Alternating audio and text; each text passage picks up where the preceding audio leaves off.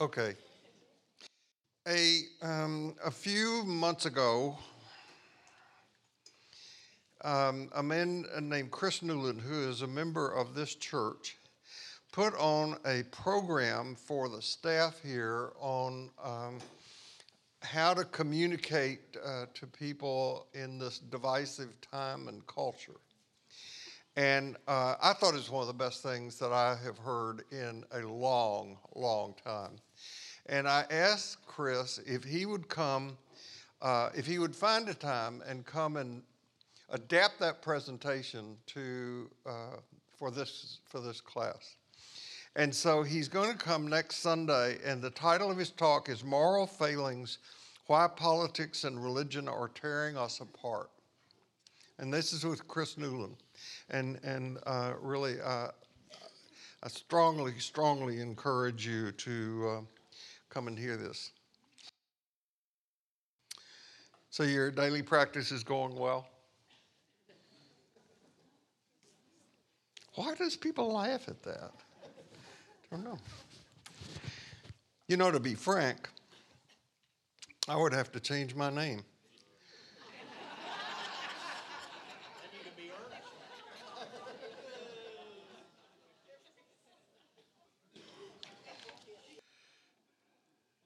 So, hello to the pajama people and to the wine and cheese people and to all of you who are here. I'm so very, very, very grateful to you.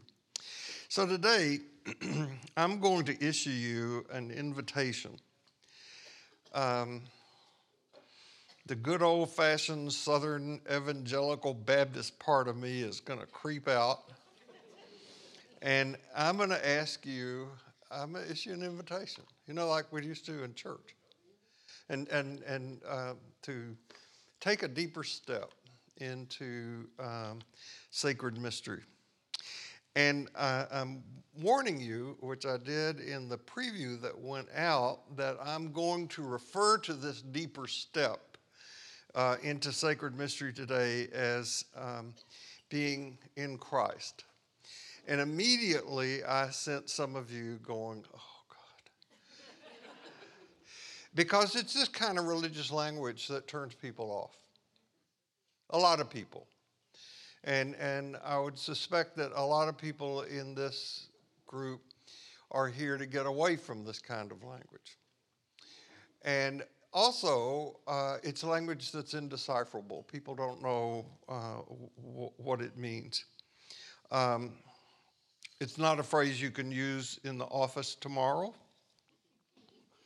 But I have come to the conclusion that I really can't go any further in the direction I, I want to um, in this emphasis on following Jesus without picking this phrase up and um, trying to make meaning out of it. So if it turns out to be too religious, I'm sorry. It won't last long. this, this particular emphasis is not a huge block of the talk, so it will be over. It's a bit like getting in a root canal. It's not good, but it won't last forever. And for some of you, who knows, it may not be religious enough. It's always that possibility, too. So I want to begin by, by sharing with you a story a, a colleague of mine shared with me. And if I had been smart enough to think of it, I could have said the same story to him because I've had this, and maybe I, am almost positive that some of you in this room have had this experience as well. I've seen the same thing. We were talking about the kind of things that I've been trying to deal with lately in, in putting together my reflections on the topics that are brought up in the two books that I have mentioned to you one, Christ in Crisis by Jim Wallis, and the other, 12 Steps to a Compassionate Life by Karen Armstrong. Um, I will probably keep mentioning these books, so you might as well go ahead and get them and read them. Um, they're, they're wonderful. Karen Armstrong's book is, is really quite. Uh, just a wealth of information. Both of them are readable, but just a wealth of information. Anyway, uh, uh, my colleague was telling me about the town where he grew up and how there had been a man who lived in that town who had an extensive model train set up. Okay? He had it in his basement. And there was one guy in our town where I grew up that had a very, very similar thing. And over time, the train setup grew so elaborate that the guy even put kind of like bleachers on the side of the basement wall so people could come in and see the train set up. It was amazing. You would you would just think it was was was incredible. Of course, when kids went in to see the train set up, they couldn't touch it. Oh no, you could just watch it. And so this train setup was kept in pristine condition and it was the model of perfection. Now, you can do this too, but I went on the internet to find some of the pictures of train setups like this. Uh, there was a guy here in Houston. He now he recently moved to Austin, who was a consulting client of mine. I worked in his business for a while. He was an engineer. He is an engineer, and he had set up train setups like this in his house. In his house, and there was a, just a room, and he built a house in Austin to. Um, to specs. I mean, he's an engineer. He built a house himself, and and he put a room in there uh, that just was devoted to his trains. And the trains would chug around the track. There would be several trains. They could go through tunnels. And when they would come to street crossings, little guards would come down, you know, and they have little people in them. And the, one in the hometown where I grew up had a lake. with people water skiing on the lake. Was just, just amazing. Tidy, perfect manageable world. My colleague said, This is a world within a world where the man who had constructed the train setup was the conductor, the engineer, and the mayor. now, here's the irony. Both for my colleague and in, in, in my case as well. Now, this is not true for the guy who lives in Austin. On the outside, this guy's world was deteriorating. His house was not kept up. His yard was not kept up. He drifted away from his, his children, uh, his family. And of course, he eventually died, and his train setup was dismantled and put away. I have no idea what may have happened to it. And the point my colleague was making is that um, the church has created its own little world with its triumphs and its tragedies and then, you know, the drama the church has created. We have our heroes and our villains. We have Jesus and the saints. We have Satan and the sinners. And um, like the train set up in, in this guy's house, the church offers a kind of alternative reality. Um, a place where people can escape. It's a very neat, ordered world. And in the church, the powers that be are in control. They say who's in and out. And um, like, like the, the current battle that's being played out in the Methodist Church over the gay issue, uh, which is played out in other places as well, it's done to purify the church. But what is really happening is that it fractures the church and it alienates people. For the church today to claim that the apex of human understanding was reached 2,000 years ago, or in the Council of Nicaea, is clearly a naive position to take. And as I have said and will likely repeat, the church's commitment, and really it's more of an obsession to cosmological dualism and individual salvation you all know what those are by now. Seems so offensive in the face of the issues that are pressing down upon us, like racism and sexism and disinformation for the truth. This obsession with dualism and an afterlife lead to an ethically unbalanced life. Besides, it's a theology based on fear and not love. It's based on judgment and not graciousness. So, years ago, I made a divide between the spiritual world and the psychological world, called it mind and spirit. And um, that was a false dichotomy. There's no such split. You can't split them apart. We, we cannot be led to a place of wholeness from a place of splitness. Dualism won't get us to where we say we want to be. And what we are learning from evolutionary cosmology is about paradox, it's about harmony. Wholeness is not oneness, and wholeness is harmony. Wholeness is not singing with one voice, wholeness is singing with multiple voices that are in harmony with one another. Like in any piece of wonderful music, there's not just a melody, not just one part, but there are many different parts that come together to form a symphonic voice. So, sacred mystery speaks to us in multiple voices.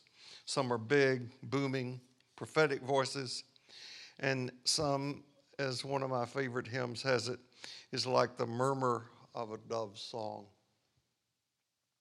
So, in my own work and thinking, I've begun to explore and bring before you how our lives and living would be different if we really explored what it might look like um, to follow Jesus. Not just to know about Jesus, but to actually follow him. Now, don't get scared. I'm not asking you to follow him, I'm just asking you to think about following him. Because I'm not sure I'm very good at it either. There's a Japanese poet who was a favorite of Thomas Merton's.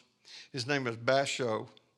And uh, Basho said, Do not seek to follow in the footsteps of the wise, seek what they sought. That, I think, might be a template for what it might mean to follow Jesus, to seek what he thought. And my affirmation in, in my daily practice is that having a relationship with the God of Jesus will not leave me unchanged. Now, the language used in Christian tradition for this is being in Christ. And I would be willing to bet you that most people even or maybe especially those who have accepted Jesus as their personal Savior, and therefore they know without doubt that they are going to heaven when they die, could not tell you what this phrase means. So, just to prove that, I'm going to call on three or four of you. I mean, really, what would you say about what does this mean, this phrase? What, is, what does the word Christ mean? And why is that word associated with Jesus? And further, what relevance? What relevance does this word have for us? I, I, I love um, the, the question that, that the man that's coming to us from Australia raises. What, what are you asking me to imagine when you use this word Christ? The last conference the Center for Action and Contemplation held uh, and the last book, most recent book written by Richard Rohr, is The Universal Christ. And I think a lot of confusion is created because people hear the phrase Jesus Christ and they come to think that Christ is Jesus' last name. As I said in here before, it's like Mr. and Mrs. Christ had a baby and named him Jesus. Um, the word Christ is a title. It's like uh, calling somebody doctor or professor or governor. And, and the word Christ is a Greek translation for a Hebrew word that means Messiah. And the literal, the literal meaning of the word Messiah is smeared. Like you smear oil on someone. And it used to be that when someone was elevated to a position of dignity in the Hebrew tradition that they would smear oil on their forehead or on their head to indicate that they were that they had received this designation. It was like you crown somebody homecoming queen. Or you hang a medallion around an Olympic winner's neck. The smearing of the oil was that. It was just the ritual part of designating that you you are now this leader, you are now in this special position. So, in the Jewish tradition, this idea grew up that there would be a leader who would come forward, who would lead the Jewish people from the bondage that they were in. Actually, this is not just an idea, this became a powerful religious, spiritual, political movement. The hope was for these people who were in, under oppression. Remember, we're talking about some issues of justice here.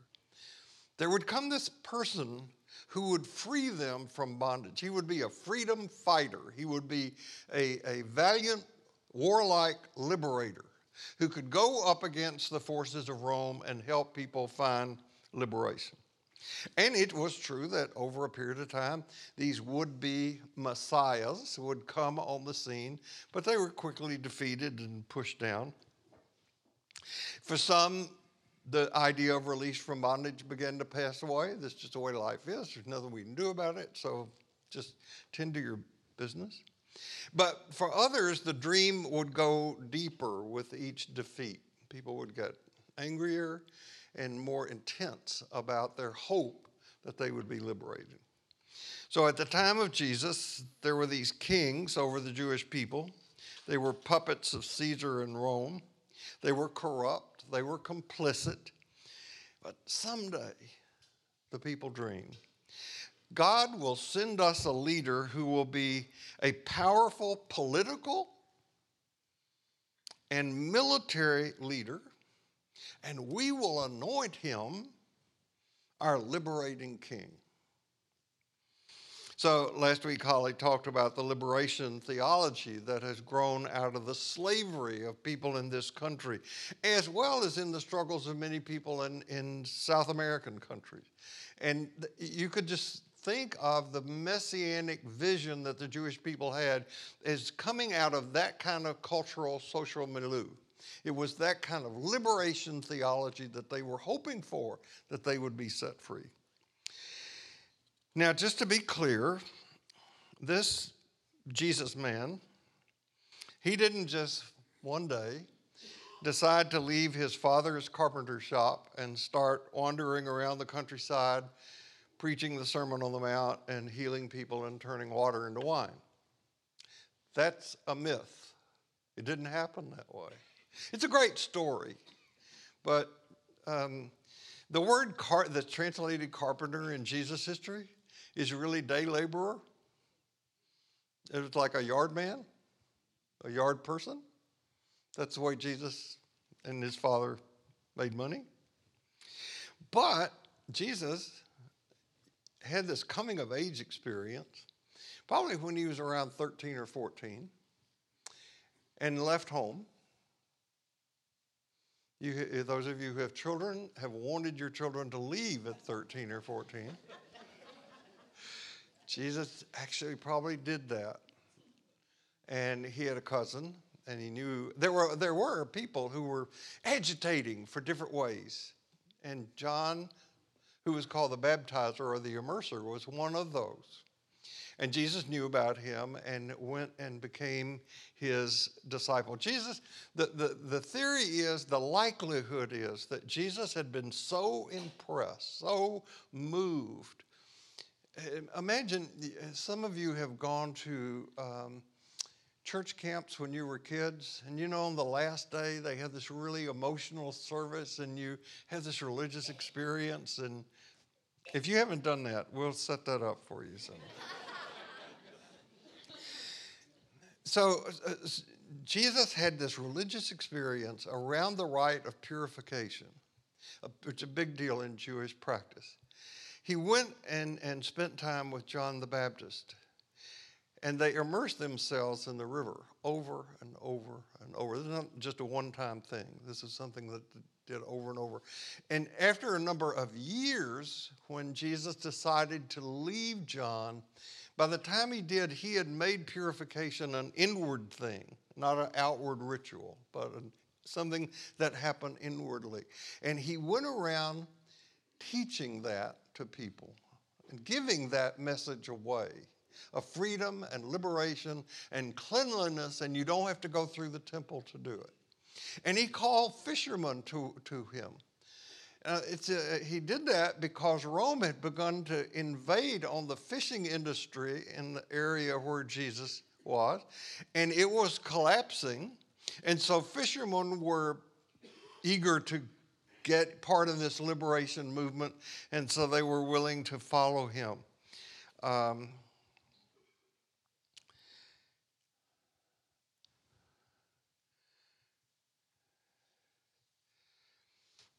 many people, after a while, started believing that maybe Jesus is this liberator we've been looking for. Maybe he is the long awaited Christ. So they wanted Jesus to unite the people in such a way that he would lead them into war against their Roman oppressors. But Jesus let them down. He did not simply want to liberate people from violent oppression. He seemed to want to liberate people from violence itself. So he began to proclaim an alternative kingdom, an alternative empire, and be different than what you thought. So he was changing in his teaching and behavior what it meant to be the anointed one. So there was a time when Paul eventually gave us this phrase. When Paul first got on the path, uh, he wanted a violent Messiah, just like other Jews. He wanted somebody to come in and take over, lead a charge against the Romans, get them out of office so that the Jews could take over. As a matter of fact, Paul, at the beginning, uh, and he looked back on this, he bragged about his part in quelling the Jesus movement. He went around killing those Jesus followers because he didn't want that message to get out.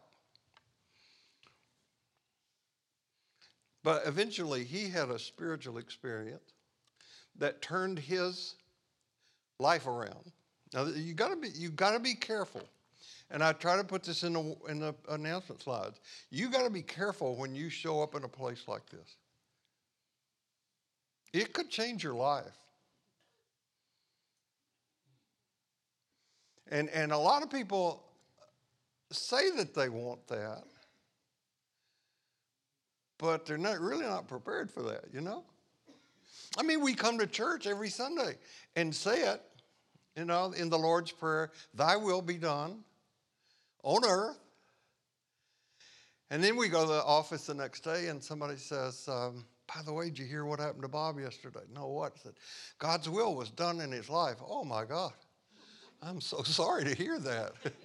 He'll never be the same again. It goes our Friday night poker match. So Jesus had this favorite expression that he tried to get people to buy into. He wanted people to come into the kingdom of God. Now, that actually that's not quite true. What he wanted people to realize was that they were in the kingdom of God and the kingdom of God was in them, and if they simply acknowledge that, their lives would be different. It was not a place to get to. Heaven is not, if you want to use that phrase, is not a place to get to. It's a place to come from in the living of our lives. Jesus believed if people lived out of that kingdom, their lives in the world would be different. And some accepted that invitation and they lived that life. And you know what? It's because of them that we're having this conversation today. Now, Paul's favorite phrase for the same thing came to be being in Christ. So here's a shorthand way to understand what can be some confusing religious lingo if you want to understand Jesus, just keep in mind the phrase kingdom of God or rule of God or empire of God. None of those are really adequate because we don't consciously live in a kingdom. We don't consciously live in an empire, though we do, but we don't consciously think that way. It's a realm of reality. And if you want to understand Paul, just keep in mind being in Christ. They, those phrases mean exactly the same thing. Just Paul uses one and Jesus uses the other. In Jesus, though Paul never met him personally, Paul encountered a power that set him free, and this radically redefined his understanding of what the, the Messiah or Christ meant. And, and the way of life brought about by this encounter with Jesus was not a way of violence, but it would be a way of nonviolent love. And this turned Paul's whole world upside down. Because instead of fighting to put an end to this new Jesus movement, he became part of a different kind of freedom movement. He was now in Christ. And he came to see himself not only as a member of this people, but as an ambassador for it, as one of its chief spokespeople. And, and he was a member of the body in whom the liberating work of Jesus would be continued. And it wasn't limited to just one person, Jesus, said Paul, but it was going to be infused to anyone who was willing to follow him. Now remember, that's what we're trying to figure out. What it might mean if we were to choose to follow Jesus and not just have beliefs about him. So Paul traveled all around the Mediterranean world, inviting people to join him in Christ. And it was a movement for justice, peace, and joy. And Paul believed and taught that the world would be transformed as more and more people offered themselves to this movement. And um, Paul used a phrase, which I'm sure all of you church going people have heard before offer your bodies as living sacrifices to this movement. And again, we don't use the word sacrifice often, it simply means to make sacred. Offer your sacred lives to this movement. What it means is that the liberating spirit of love could fill us, transform us, empower us to do what the Christ had manifested in life, which are peace, love, joy, patience, and humility. In Christ, people would be messianic people. That is, people in the process of being whole and free and loving and, and they're free then, because of their own freedom, to go into the world to bring wholeness, freedom, and love. The in Christ people would learn to live a new way of life with a new code of conduct and a new vision of what's possible and a new identity. Jesus was filled with the Spirit.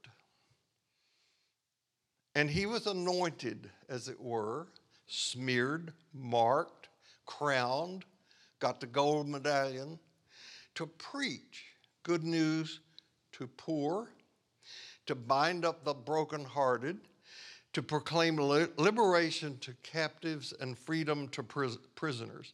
And when we join that movement, of love and liberation, when we enter in Christ in the Messianic movement, we become participants in the ongoing embodiment of Jesus, which is why we can be called little Christ, which is what Christian means.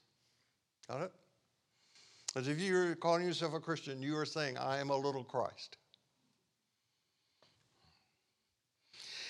Now, this is what I'm trying to seek to recover because it's been lost or largely lost to most people. Because what it means for most people now to be Christian is to join church or to believe something. Are you a Christian? Yes, I'm a Methodist. Well, I'm not sure that's the same.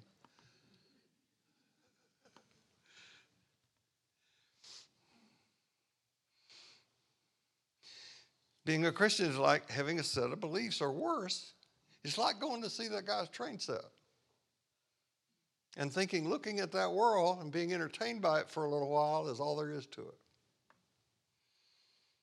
And I will be real clear this is not a liberal versus conservative things.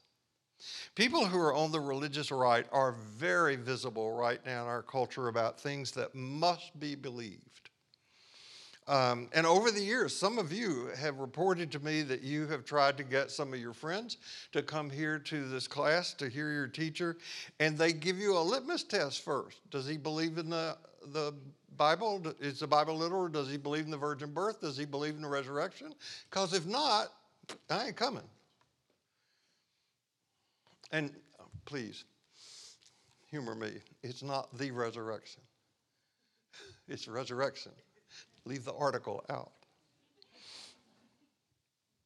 But people on the religious left can be just as dogmatic about ascending to a set of beliefs. They just have a different set of beliefs.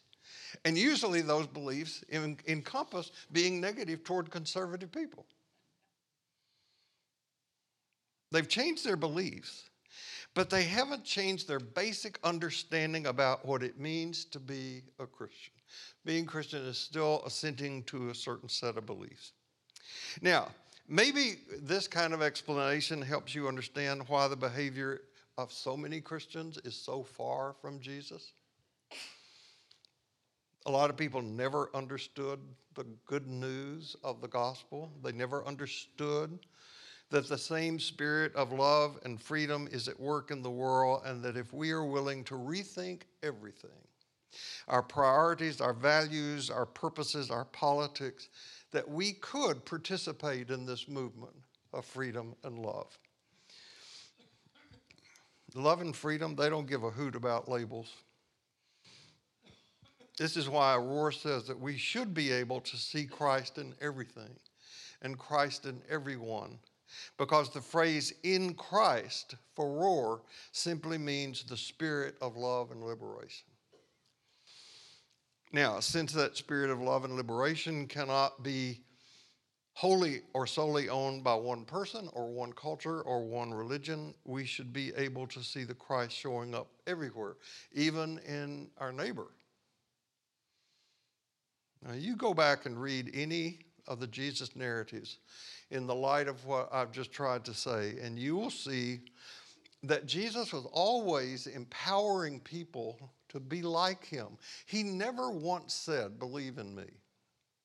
He never once said, Worship me. Where did that idea ever come from? What he said was, You're the light of the world, you're the salt of the earth. Greater works than mine you will do. And how was Jesus in the world? As a non violent expression of love, forgiveness, liberation, and healing. Folks, theology isn't theoretical. What you're hearing today is a theology that invites you into the movement of love and liberation in our world today. Imagine what it could be, mean for the planet, for the poor, for peace, even for politics, if more and more of us join God's ongoing movement to liberate the world from all that steals, kills, and destroys, and to fill it instead with justice, joy, and peace. Now, I've said it, but I want to say it again just to be clear. Being in Christ does not put forth either an exclusive or an exceptional point of view. I know it is a Christian word, it's in the Christian tradition. But the phrase in Christ does provide a, a necessary container, because you have to put it in something, to do this work of freedom and love. And, and the tradition that we're in, that we inherited in this culture, is Christian. We just have to make sense out of it in the way that makes sense that Jesus would say, Yeah, I think you got it.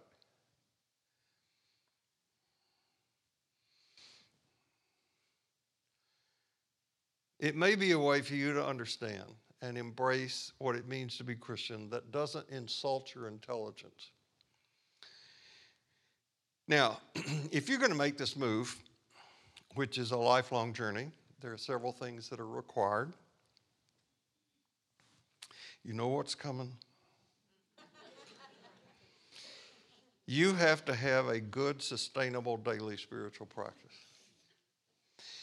And part of this spiritual practice means opening up your headspace. So pick one of those two books that Holly and I are currently using the Wallis book, the Karen Armstrong book, and read them. And if you don't think you have the time for that, and our culture seduces us into thinking we don't have the time, um, just go on the website and download the Reclaiming Jesus document or the Charter for Compassion and read them and see where they show up in your life. Now, there is a lot more to having a daily spiritual practice than reading books.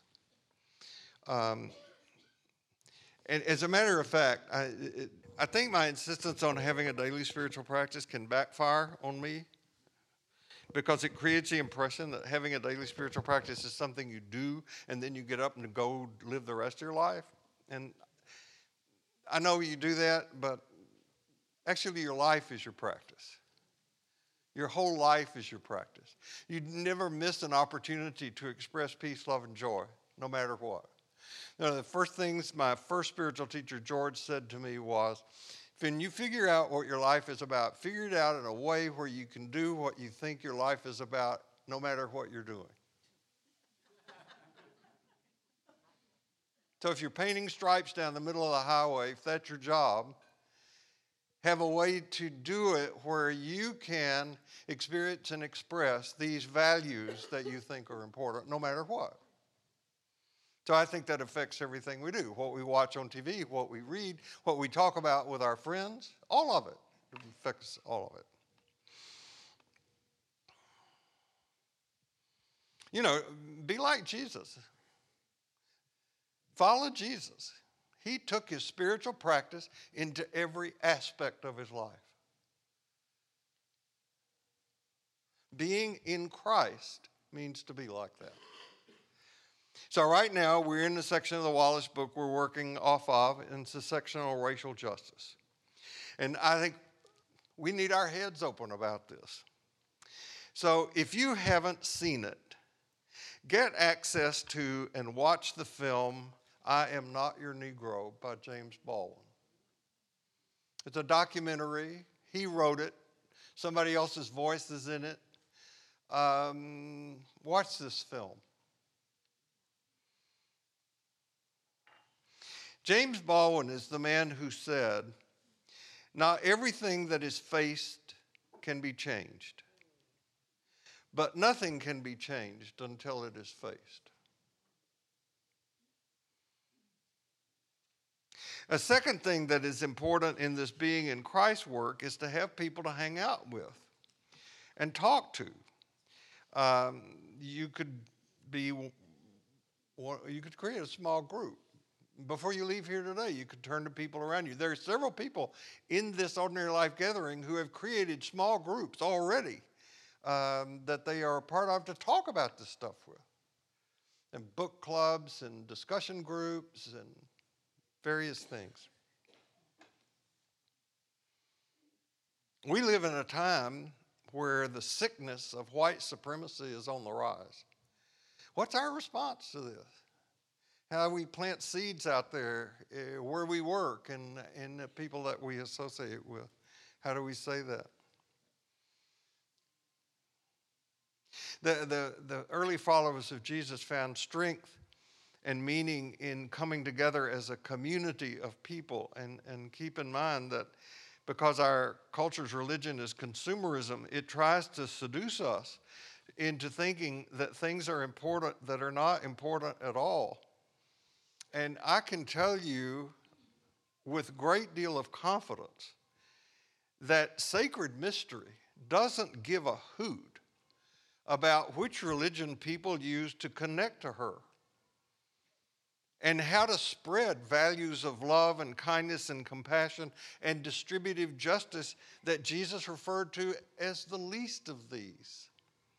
Again, our culture tries to convince us that we don't have time for a contemplative practice, we do.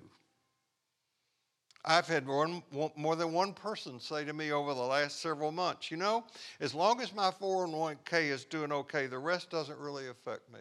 Yes, it does. That sentiment is about as far away from being in Christ as one could get.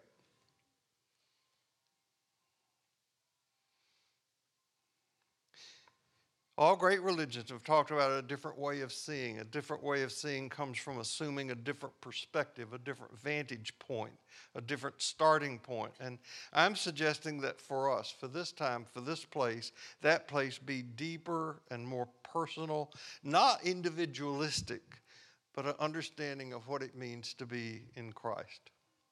I trust Jesus to be speaking the truth when he says that we are always in the sacred heart of God and though I believe that God protects us from nothing, I believe God sustains us in everything. And I don't know about you, but I don't always stay conscious of this. More often than I care to admit, I, I, wake up, that is, sometimes I become conscious, and I see that I am not within a country mile of the things I teach in here. I think the biggest addiction problem we have in this culture is that we get addicted to the way that we think and that we can convince ourselves of almost any nonsense and, and deny what's going on. It's the biggest, biggest issue in any addiction is denial. Okay, so, rivers and seas are a very huge part in the mystical story, the Christian tradition. You know, rivers ran through the Garden of Eden. There's a story about a great flood.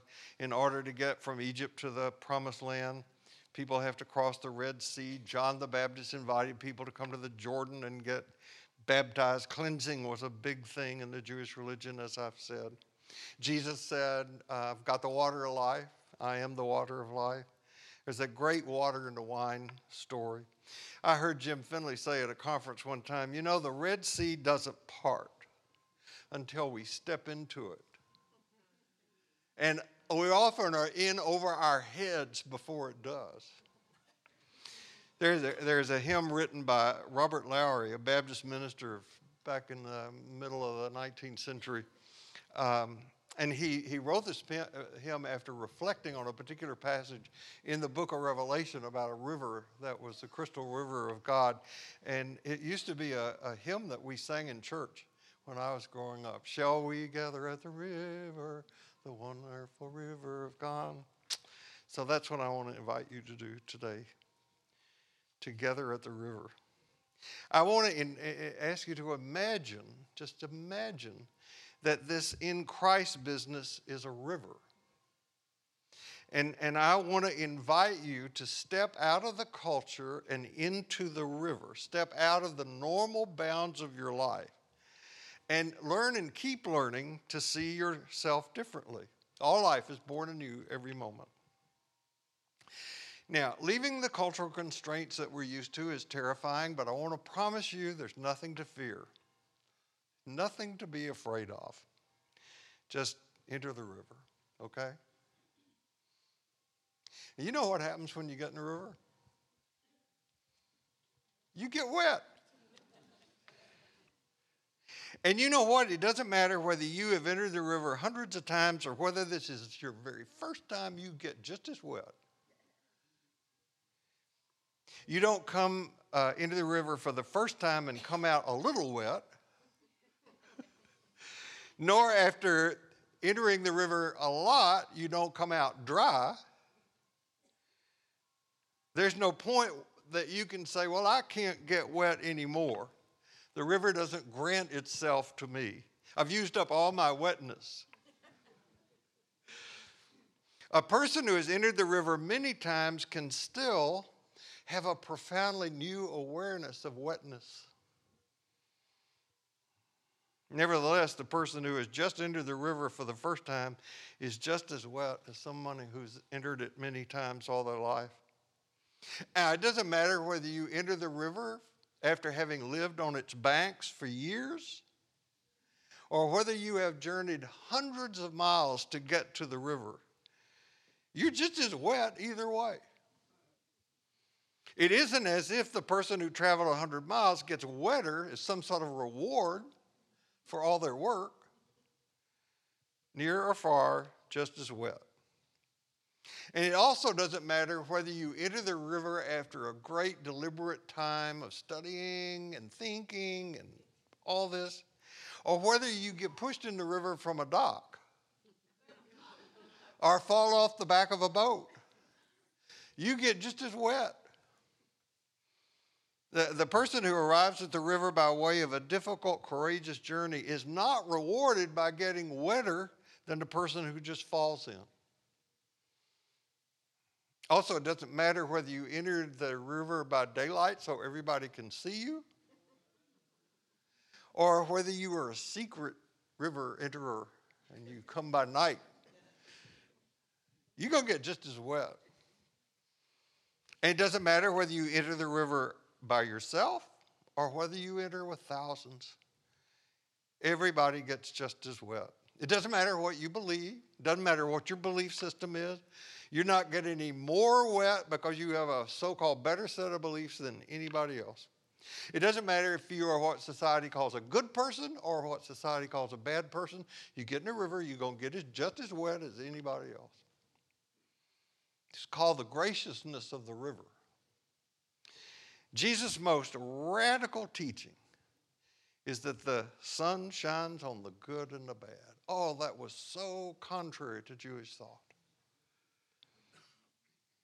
Now, I don't mean to imply that getting in the river is risk free. This being in Christ's business, the ego is fragile, it's, it, it's going to drown.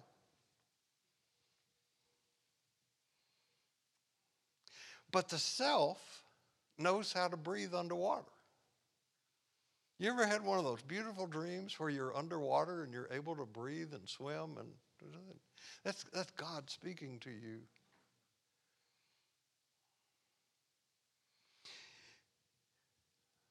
Having a, an experienced river enterer can be helpful along the way.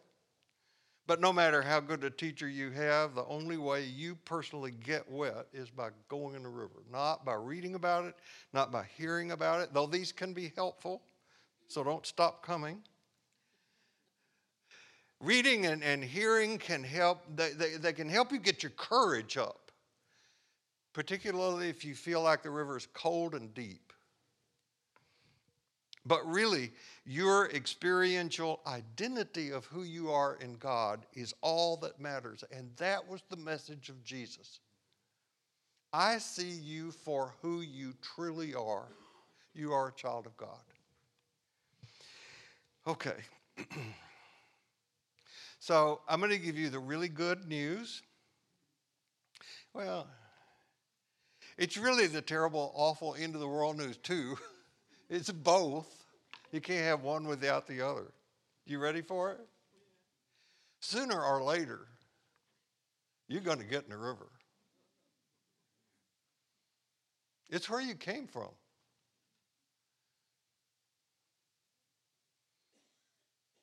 Now, wouldn't it be good to have this entering experience over with? Before you drop the body.